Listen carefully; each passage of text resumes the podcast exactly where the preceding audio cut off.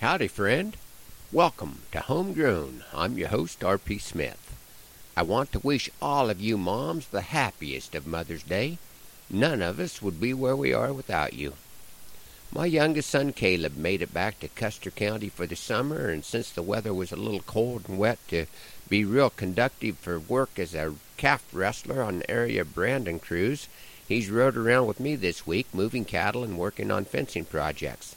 He's hoping the sun comes out soon, and I'm sure hoping my back feels better before he's off the place too much. I'm not sure just where the thought started for this morning's poem, but sometimes one thought leads to another line, so please take a listen to a brand new piece that for the moment I'm calling Forty Years. Forty years I've wandered and tried to make a hand, holding on to hope of owning a piece of the promised land. Forty years of herding I do not count as lost. Fair and thought ungrateful, I will not count the cost. My journey, unlike Joshua's, clothes and body are worn out. Still I love this hill country, of that there is no doubt. The thought of doing something else brings nothing short of fear.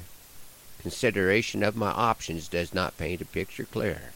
My mother has done much for me and meant it all for good.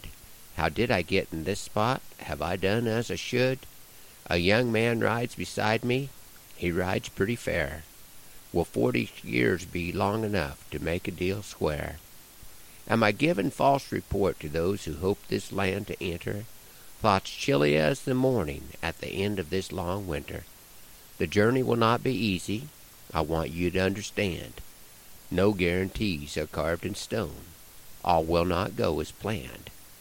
There is moisture in the ground, and soon the sun will shine. And once again I will call blessed this good, good life of mine. Will the promise of a blade of grass give hope to see this through? The grass will dry and wither, but God's promises hold true. I'm excited about a couple of events I have coming up this month. On Thursday, June 23rd, I'm honored to be part of the 80th Sandhills Cattlemen's Convention and Trade Show, taking part in Valentine, Nebraska. I will be helping wrap up the day by giving a presentation following the live auction, which follows the banquet. For more information, please visit the Sandhills Cattlemen's website.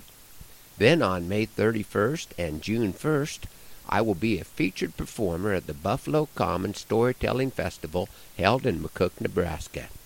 I cannot tell you how much I'm looking forward to sharing the stage with the Diamond W. Wranglers, a top notch Western music group from Kansas, and a young man by the name of Jake Riley, one of the fastest rising stars in the world of cowboy poetry. The folks with the Buffalo Commons Storytelling Festival have lined up two days of fun activities, and I hope you folks can come for this year's entirely Western themed festival.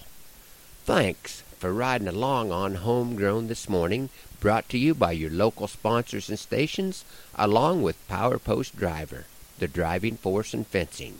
Hoping that the Lord blesses you real good today, and that our happy trails cross again soon, I'm R.P. Smith.